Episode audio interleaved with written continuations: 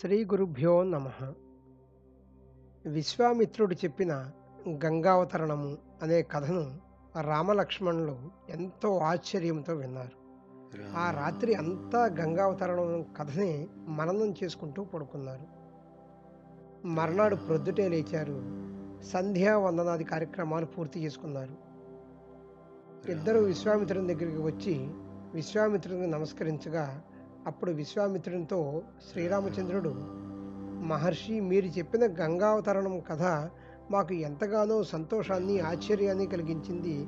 ఇంద్రలోకం నుండి గంగా తల్లి గంగామాత భూలోకానికి రావడం అనేది ఆ కథనే మేము మననం చేసుకుంటూ ఉన్నాము. ఇప్పుడు మనము ఆ పవిత్ర గంగా నదిని దాటాలి కదా. అందుకు తగిన ఏర్పాట్లు ఈ ఆశ్రమంలో ఉన్న మునికుమారులు చేశారు అని వినయంగా చెప్పాడు. విశ్వామిత్రుడు రామలక్ష్మణులు వారితో పాటు వచ్చిన మునులు అందరూ కూడా ఆ గంగా నదిని దాటారు.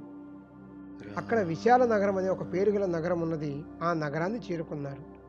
ఆ విశాల నగరం చూసి శ్రీరాముడు విశ్వామిత్రునితో ఓ మహర్షి ఈ నగరంను ఎవరు పరిపాలిస్తున్నారు? వారు ఏ రాజవంశంకు చెందినవారు? వారి చరిత్ర ఏమిటి? మాకు వివరించండి అన్నారు. అప్పుడు విశ్వామిత్రుడు ఈ రకంగా చెప్పడం మొదలుపెట్టాడు. ఓ రామ నీకు ఈ ప్రదేశంలో ఏమి జరిగిందో సవిస్తరంగా చెబుతాను విను. కృతయుగంలో దితిపుత్రులు అతిథిపుత్రులు ఉండేవారు. వారు మహాబలవంతులు పరాక్రమవంతులు ధార్మికులు కూడా. వాళ్ళందరికీ ఒక ఆలోచన కలిగింది. తమకు రోగములు ముసలితనము మరణము లేకుండా ఉండాలని కోరుకున్నారు. దానికి తగిన ఉపాయం ఆలోచించారు. వాళ్ళకి ఒక అద్భుతమైన ఆలోచన వచ్చింది. క్షీరసాగరము మధించి అమృతాన్ని పొందాలనుకున్నారు దితిపుత్రులు అదితిపుత్రులు ఇరువురు కూడా క్షీరసాగరాన్ని మధించాలని నిర్ణయించుకున్నారు. మందర పర్వతంను పెకలించి తెచ్చి క్షీరసాగరంలో పడేశారు. వాసుకిని తాడుగా ఆ పర్వతములకు చుట్టారు. మందర పర్వతము కవ్వముగా వాసుకి తాడుగా క్షీరసాగరాన్ని చిరకసాగారు. ఇలా ఒక వెయ్యి సంవత్సరాలు గడిచాయి. వాసుకి తలల నుండి పొగలు గక్కుతూ విషం కక్కడం మొదలుపెట్టింది. ఆ విషంలో నుండి ఒక హాలాహలం పుట్టింది. అయితే ఆ హాలాహలాన్ని జగత్తు అంతటినీ దహించివేయడం మొదలుపెట్టింది. దేవతలందరూ కూడా ఆ హలాహలాన్ని దాని నుండి లోకాలను రక్షించమని మహేశ్వరుని ప్రార్థించారు. ఈలోగా విష్ణుమూర్తి కూడా అక్కడికి వచ్చాడు. మహావిష్ణువు చిరునవ్వు నవ్వుతూ మహేశ్వరునితో ఇలా అన్నాడు. మహావిష్ణువు చిరునవ్వు నవ్వుతూ మహేశ్వరునితో ఓ మహాదేవ నీవు అందరికన్నా పెద్దవాడివి. దేవాసురుడు క్షీరసాగరం మధిస్తుంటే ముందు హాలాహలం పుట్టింది. అందరికన్నా పెద్దవాడివి అయిన నువ్వు ముందు పుట్టిన హాలాహలాన్ని గ్రహించుటకు నీవే సమర్థుడివి కాబట్టి ఆ హాలాహలం తీసుకో అని చెప్పి మహావిష్ణువు అక్కడి నుంచి వెళ్ళిపోయాడు. మహాశివుడు కూడా హాలాహలను అమృతం మాదిరిగా తాగాడు. తర్వాత శివుడు కూడా వెళ్ళిపోయాడు. మరలా దేవతలు అసురులు క్షీరసాగరాన్ని మధించడం మొదలుపెట్టారు. ఈలోగా మరొక ఉత్పాతం జరిగింది. కింద ఆధారం ఏమీ లేకపోవడంతో మందర పర్వతం క్షీరసాగరం యొక్క అడుగునకి పోసాగింది. అప్పుడు మరలా దేవతలు అందరూ కూడా విష్ణుమూర్తిని ప్రార్థించారు. ఓ మహాదేవ సర్వభూతములకు నీవే దిక్కు. మా మొర ఆలకించి ఈ మందర పర్వతమును పైకెత్తు.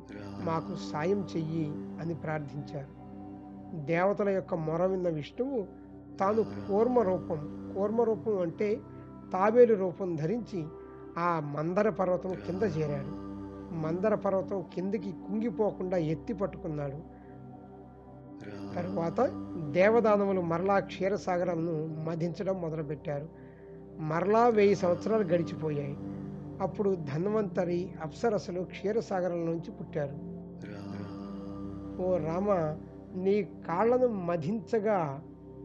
ఓ రామ నీళ్ళను మధించగా వచ్చిన రసం నుండి పుట్టినవారు కాబట్టి వారికి అప్సరసలు అనే పేరు వచ్చింది.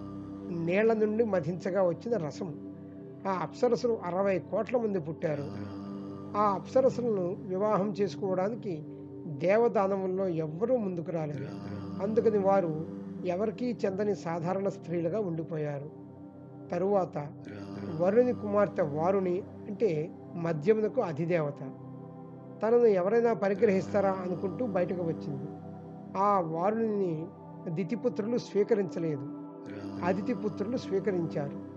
అందుకనే వారిని అనగా వారుని సురను స్వీకరించకపోవడం చేత దితిపుత్రులు అసురులయ్యారు.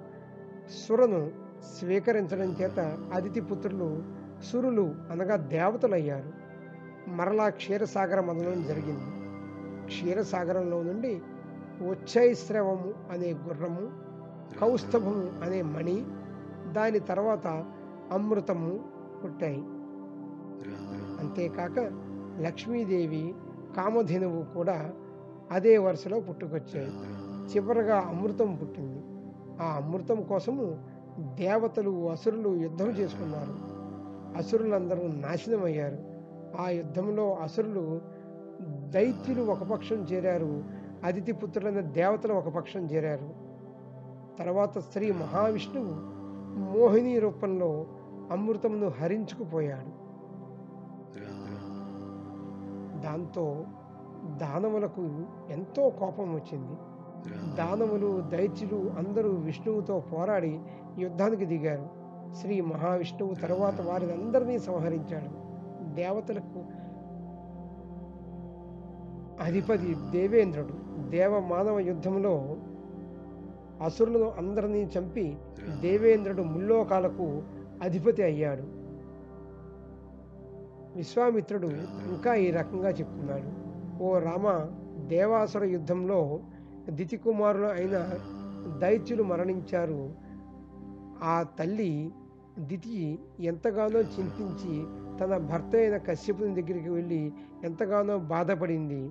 నాథా నా కుమారులైన దేవతలు నా కుమారులైన దైత్యులను చంపివేశారు కదా. ఆ దేవతలను చంపేవాడు నాకు పుత్రుడుగా కావాలి అంటే దేవేంద్రుని చంపగల పరాక్రమవంతుడిని నాకు పుత్రుడుగా ప్రసాదించు అని అడిగింది. నాకు కుమారుడు కావాలని నేను తపస్సు చేస్తాను నాకు అనుమతి ఇవ్వండి అంది.